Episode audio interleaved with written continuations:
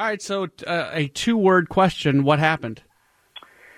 Well, I think there's a couple of things, and and and I, and I also think it's important not to overthink it all. I mean, it's baseball, and and you have series where you don't play as well, and there's a reason why um, the worst teams in baseball typically don't even lose a hundred games. I mean, a hundred games is usually quite a feat if you lose that many. So, I mean, somebody's winning, you know, 62, 65, 67 games, even when they're not, um, you know, quality baseball team by our standards, and that means they're probably beating some quality teams along the way. So, I, I think number one, it's important not to overreact to it. But number two, I mean, this is a young baseball team, and I think we've talked a lot over the course of this year that that youth has been a benefit for the Brewers, and I still think that it has been. Um, I think that that's helped this team bounce back from tough losses, bounce back from series like the one they just experienced against the Reds. But I also think it's a young team, and so um, when you're a young, talented team in the middle of the playoff race, it's probably a little bit easier to to play with a little bit of a fire when you're going out there and facing the Dodgers or the Nationals come to town or this weekend against the Cubs and and it may be a little bit of a a trap situation when you go play the Reds. I think the Brewers were prepared to play. Don't get me wrong, but I think the the emotion that goes behind it you can't really simulate.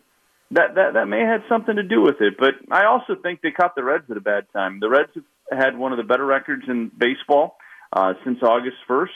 Uh, their starting pitching has been really good over the last three weeks, and that's of course been their Achilles heel. That's a decent Reds offense.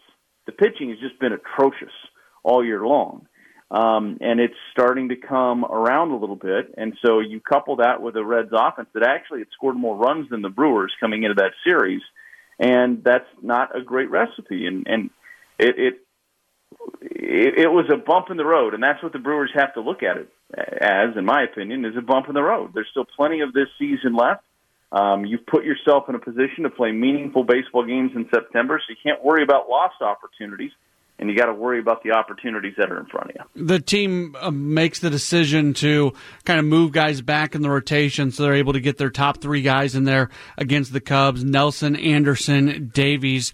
Do you like that? Um, that, that they're real, they're they're obviously making this series against the Cubs incredibly important and showing how important it is by uh, moving the rotation to get those three guys in that series. Yeah, I think so. I, and I think that you know, when you looked at the Red Series, you had Chase Anderson and Zach Davies going on the front end of it, um, and so you felt there's no way anybody anticipated that you were going to get swept in that series.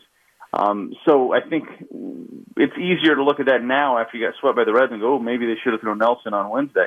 But there's just no way to have anticipated that was going to happen when you set the rotation the way that you did.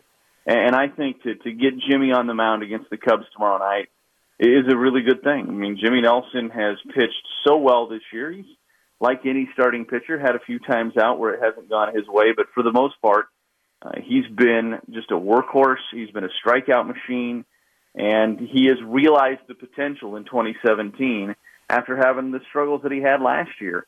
And it also sets you up then to bring back Chase and Zach this weekend, and you got your guys going. I mean, these three guys. I was telling somebody um, this was, I think, on Tuesday morning before Davies took the hill, and and I, and I understand that Anderson lost on Monday and and Davies lost on Tuesday. But I, when when those three guys, any one of those three guys, get the baseball, you feel like you're going to win. I mean, that's how good they've been this year, and how good their stuff is played. And so, um, I, I I like it. I think this is a this is a big series. It still is a very big series, despite being down maybe a little bit uh, by a bigger margin than you anticipated it would be when the series came around. And understand that, yeah, you're not going to catch the Cubs in this series. You go win this series, or if you could find a way to sweep this series, that four gamer in a couple of weeks at Miller Park is going to be absolutely gigantic. Um, that's the beauty of September baseball. You get a lot of games against the teams you're either chasing or trying to separate yourself from, and it has a way of separate, separating itself out. From a wild card perspective, who are you more concerned about, the Rockies or the Cardinals? Um, that, that's a really good question, and I, I, I guess I would say Rockies because that's the team that's currently in the spot, um, and you don't have the control over them that you will with you know three games still against the Cardinals left, and so I guess I will say Rockies. The Rockies' schedule though is not very kind. I mean that you know they open up the series with the Dodgers, and then they've got uh, a handful of games with the Diamondbacks left, and so um, they're they're going to lose some games here coming up uh, over the next week or so. And you figure that gives the the crew a chance to make a move on the Rockies a little bit in the standings.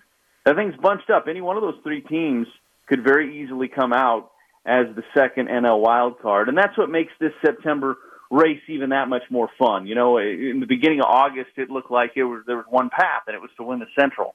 And now this second door has made itself available, and it's made scoreboard watching more fun.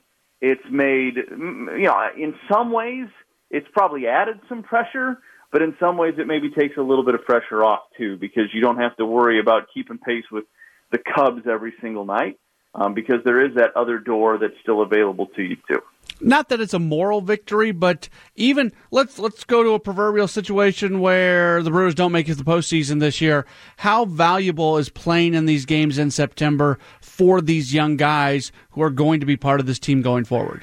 Yeah, I'm with you. I don't think it's a moral victory. I think it's just a huge step forward, and it's confidence gained, it's experience gained, and it just continues to add to that foundation that's been built going back to the beginning of the 2016 season spring training, the first spring training that Craig Counsell had, you know, as the manager of this organization, because he didn't have that in 2015 when he took over in May. And, and I think from that point forward, there's just been a lot of things that he's done that's been big picture, uh, that has been about developing a culture within the organization, and I, I think you've seen it trickle down, and I think you've seen it take effect uh, in a big way here in 2017. And I think these games in September will only benefit that continuing to grow moving forward.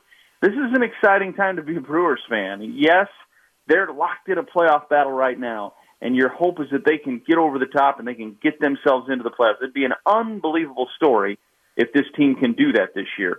But even if they fall short of that, there's going to be big expectations for 2018 with a very young core still in place with some young, exciting arms. I mean, I, I think what this pitching staff could round into in the next couple of years is it's really exciting, and it puts the front office in a really strong position where um, you know they don't have to go throw the huge money if they don't want to on some big contract to try and fill out their rotation. They're going to have internal options to put that rotation together moving forward. And uh, I think from a position player standpoint, they're in good shape too. So they can more complement this roster rather than have to go out there and make the big splash. And I think that was the whole point. That was the, the initial plan that David Stearns had when he started to put this thing together. And I think even he would probably tell you this has come together a little bit faster than anybody thought it would, and that's exciting. Last thing for you. Are you some broadcasters love going to Wrigley Field because it's Wrigley Field, some don't because it's old and it's small and there's some challenges that go along with it. Which side do you fall on that? I will never, ever, ever complain about going to any ballpark in Major League Baseball. It's just, um, you know, Wrigley. It, it has its challenges, like you said, just because it's an older ballpark. But that's what also makes it great. It gives it all that character. I'll, I'll tell you what. It, one of my favorite things is walking through the the tunnel on your way out to the to the Brewers dugout from the Brewers clubhouse. Um, you can kind of you don't have to close your eyes. You can just kind of slow down and listen to the echoes and smell the the dampness that's in there. You know that almost musty smell, and you realize there's been some unbelievable people walk through these tunnels over the course of time. So uh, look, I, I'm lucky enough to get a call Major League Baseball. Um, Wrigley, Wrigley is cool to me. Uh, none of these stadiums will ever not be cool to me. I enjoy every single one of them. They're all a blast to be at.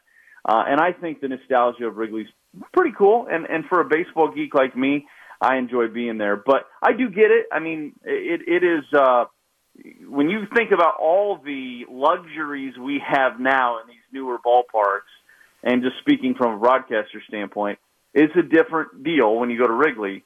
But um, I'm I'm 36. Walking the ramps is is no big deal, and and uh, I enjoy doing it. I, I I have fun there. All right, Lane, we're going to be talking to you every week on the program. Looking forward to it uh, down the stretch of the season. Thanks so much for your time. You bet. Appreciate it, Matt. All right, very good. There's Lane Grindle joining us here on Brewers Weekly.